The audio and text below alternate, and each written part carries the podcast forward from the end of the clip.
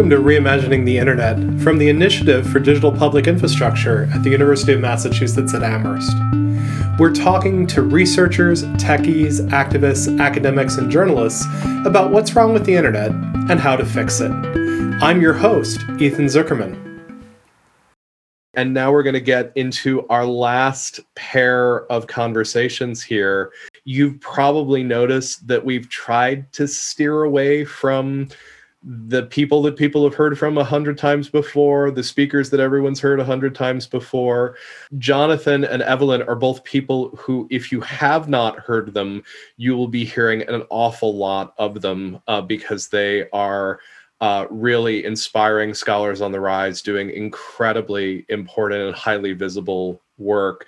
So these are people who you will be sick of in 10 years, but now you have the chance to hear from them before you're sick of them.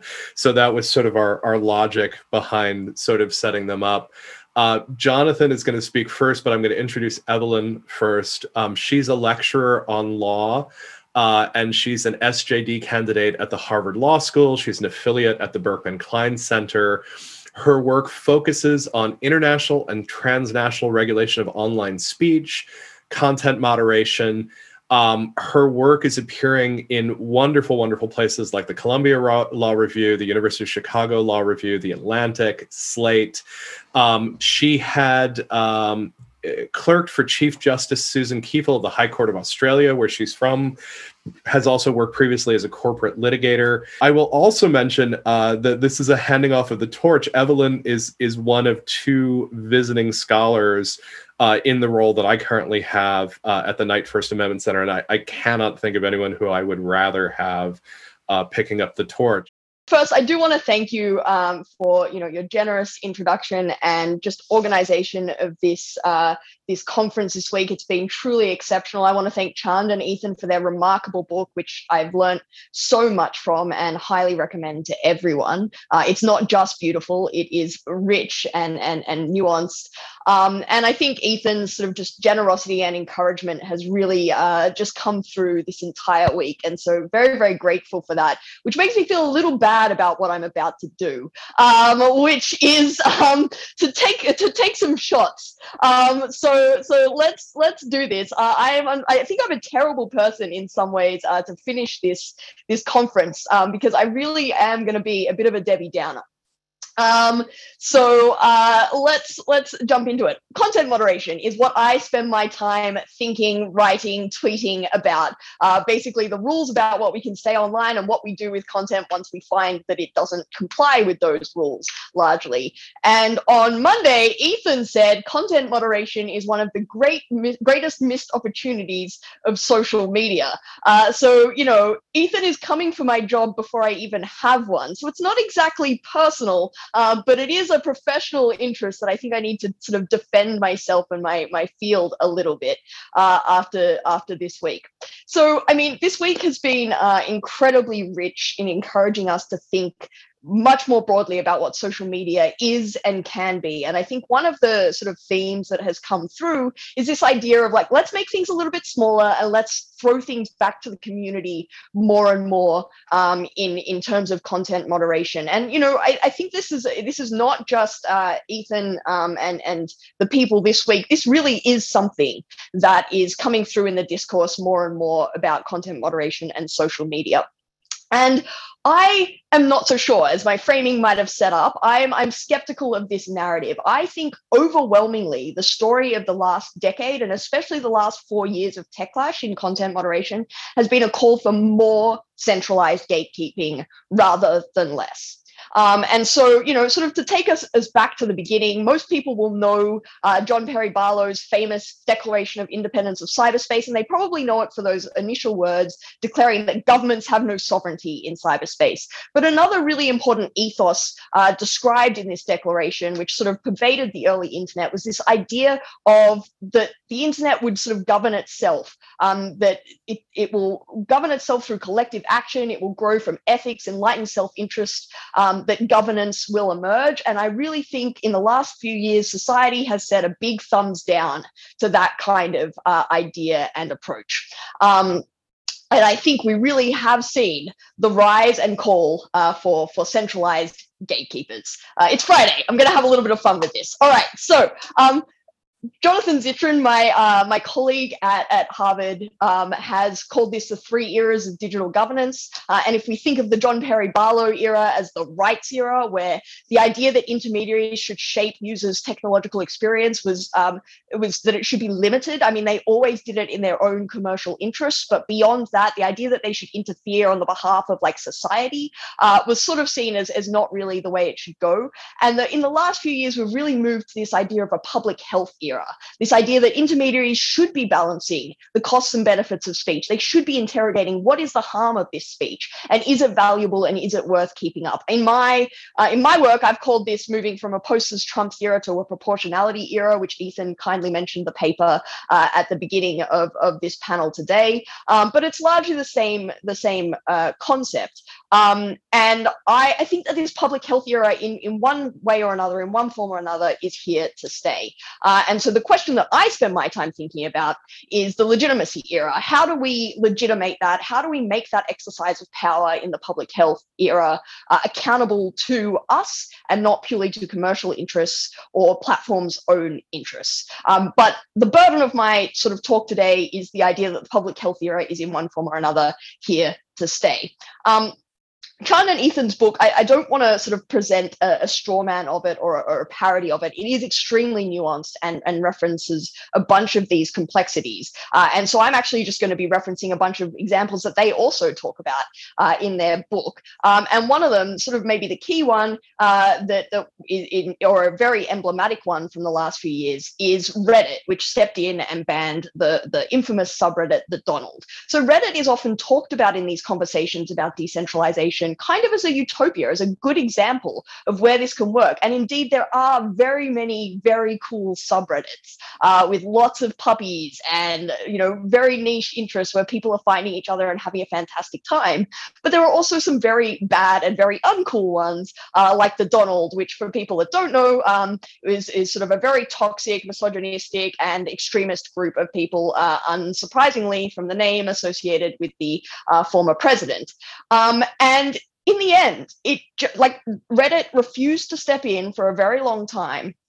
Um, but in the end, uh, I think it was last year. Oh no, yeah, yeah, last year, uh, Reddit stepped in and banned it. What we wanted in the end was a centralized gatekeeper to come in and shut that thing down.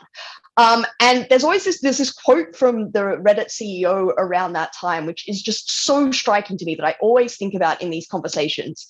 Um, where he said in the aftermath of that decision, I have to admit, I've struggled with balancing my values as an American and around free speech and free expression with my values and the company's values around common human decency.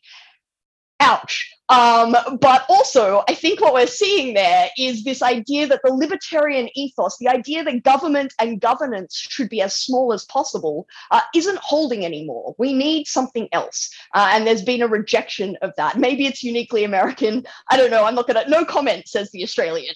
Um, okay, so moving right along, that's not the end of the story of the Donald. Uh, the Donald then went and set up its own website called the Donald.win, um, and it was very, very popular. It had the approximate daily traffic traffic of a subreddit with 2.5 million subscribers.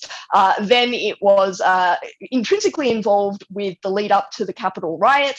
Um, and ultimately, uh, it got so abhorrent and so disgusting that the, the founder of the Donald uh, shut it down and pulled the plug on it, uh, and it no longer exists in that form.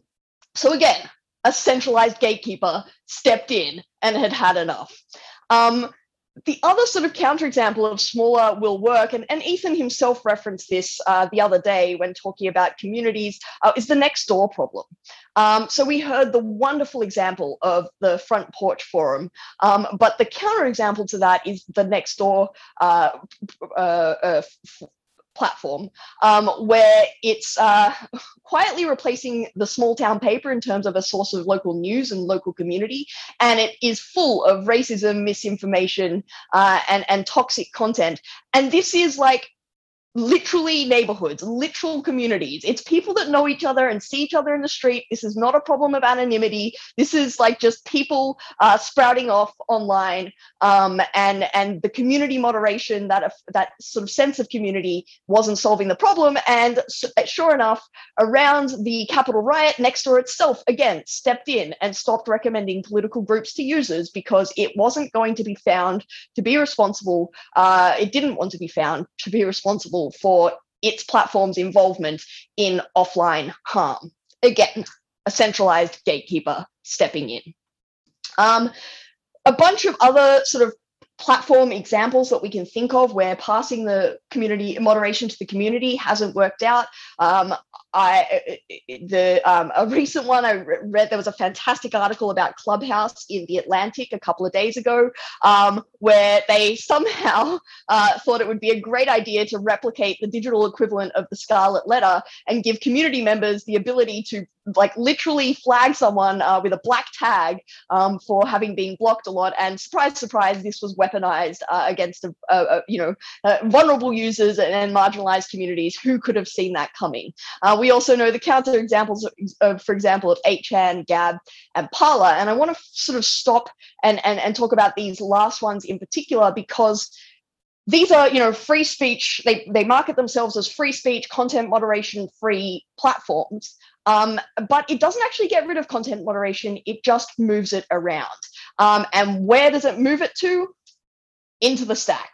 So if the app itself won't do content moderation, what we're seeing more and more is other infrastructural companies, internet infrastructure companies, deeper in the stack will be forced or will be expected to do more of that themselves. The quintessential example here would be uh, Parler, which in the wake of the Capitol riot was deplatformed by these infrastructure companies, the Apple App Store, the Google App Store, and ultimately Amazon Web Services, which pulled its hosting uh, providing provider. Now, that's not new. Um, infrastructure companies and companies in the stack uh, have been doing that for a while. We can think of uh, payment providers pulling services to WikiLeaks. Um, we can also think of 8chan and the Daily Stormer getting um, kicked off by Cloudflare a couple of, of, years ago. But I think what is slightly new in this conversation, in this uh, era, in this moment, is that it was way less controversial than it was a couple of years ago. A couple of years ago, when Cloudflare did its thing to uh,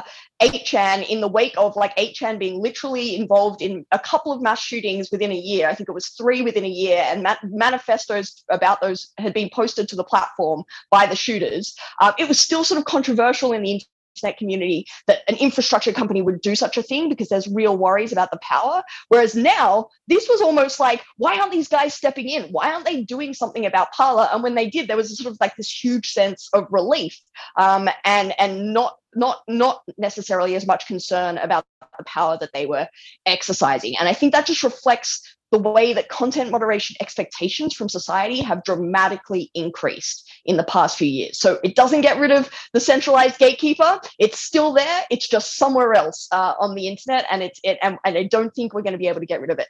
Another reason why I don't think we're going to get rid of it is because of this trend that I, in my work, uh, in a paper that I wrote for the Knight uh, First Amendment Institute, have called the rise of content cartels, where Instead of decentralizing, what we're seeing is calls for platforms to work together more and create centralized nodes to do more content moderation uh, together.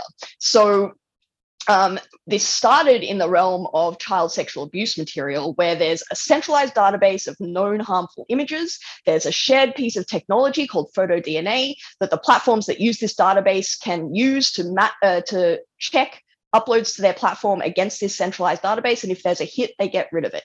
This exact model was replicated uh, in the field of uh, terrorist content and extremist content. And if you're so I think once you start talking about intermediaries controlling internet speech, you're you're playing with very dangerous things indeed.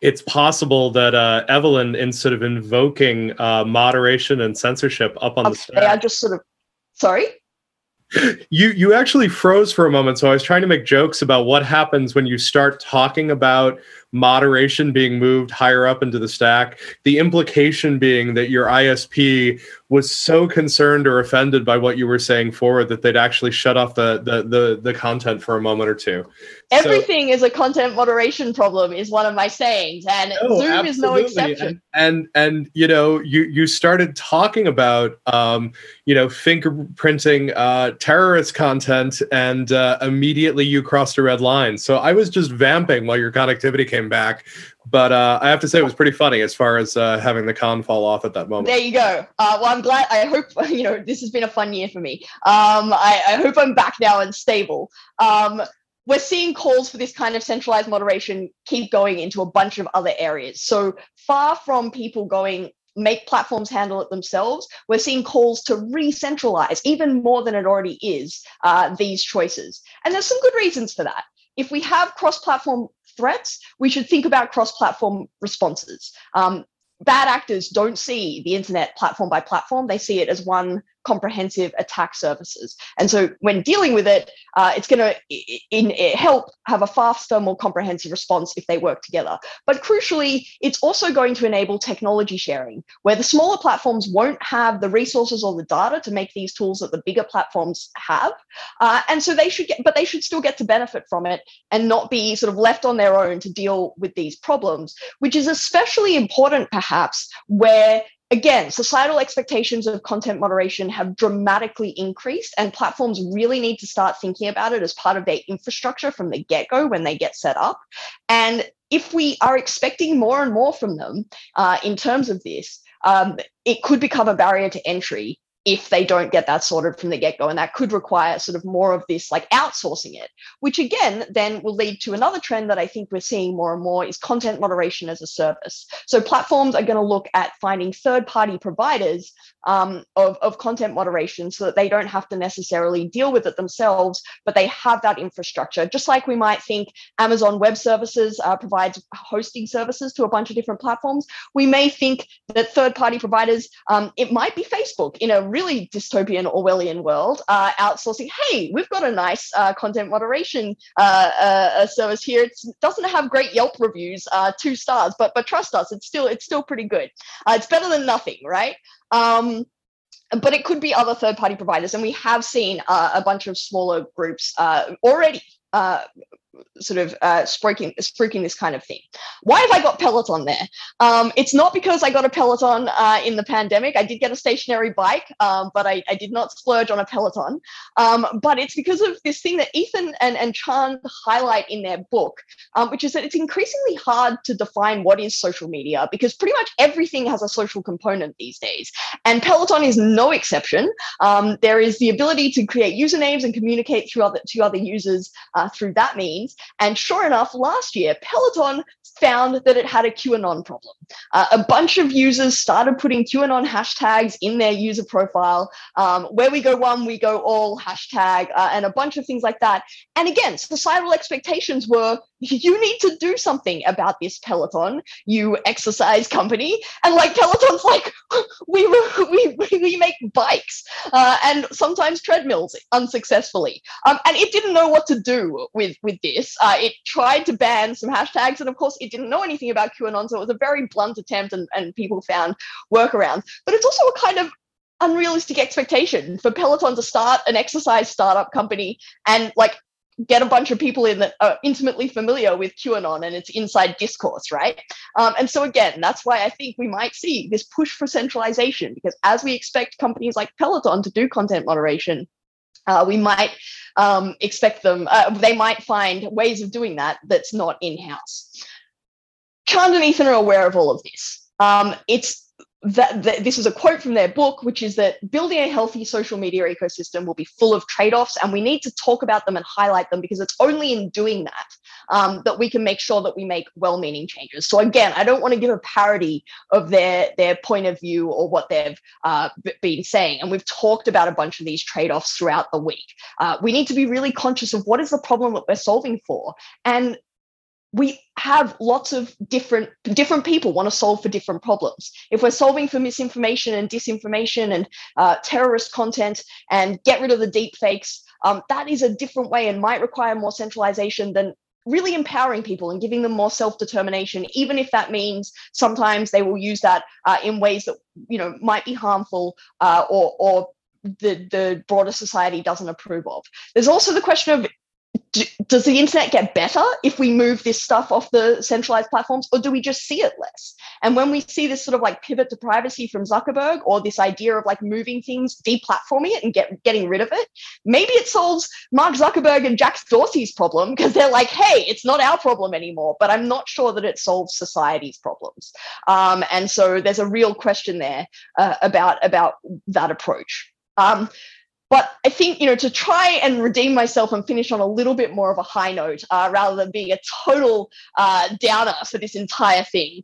Um, the real, I think, the big takeaway from this week is that nothing about what we have is inevitable, and we should push our minds to think of a, better future because it's only in imagining it that we can make it happen. Uh, and Ethan has made it so tangible and so real this week.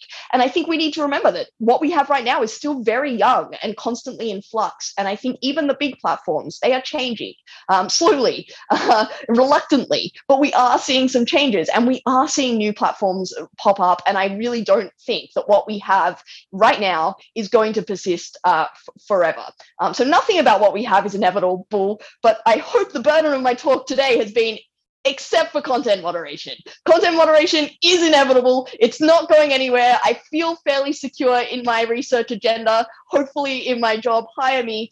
Um, I, I, think that content moderation is not going away, and we will need people to be thinking about this. And it, it's not um, it's not a mistake. It's not um, a missed opportunity. It's part of what we do now. Um, but that's okay why can't we have both? Why can't Ethan? Let's call a truce. Um, we can have both content moderation and your wonderful utopian internet. Uh, but I think the hard work now is working out what comes where and what do we want to leave to the community? And what do we think no? We need guardrails and someone to step in and be the gandalf that says you shall not pass on this bridge. And so when the, i think the hard work now is defining that and working out what fits in the middle of that venn diagram. So i'm going to leave it there. Uh, hopefully ethan is not so upset that he'll kick me out of this zoom call with his centralized gatekeeping power that he has uh, to do some aggressive content moderation Reimagining the Internet is hosted by me, Ethan Zuckerman, and produced by Mike Sugarman, who also composed this music. Follow us at publicinfrastructure.org to learn more about what we're up to at the Initiative for Digital Public Infrastructure, and please subscribe to this podcast wherever you're listening to it.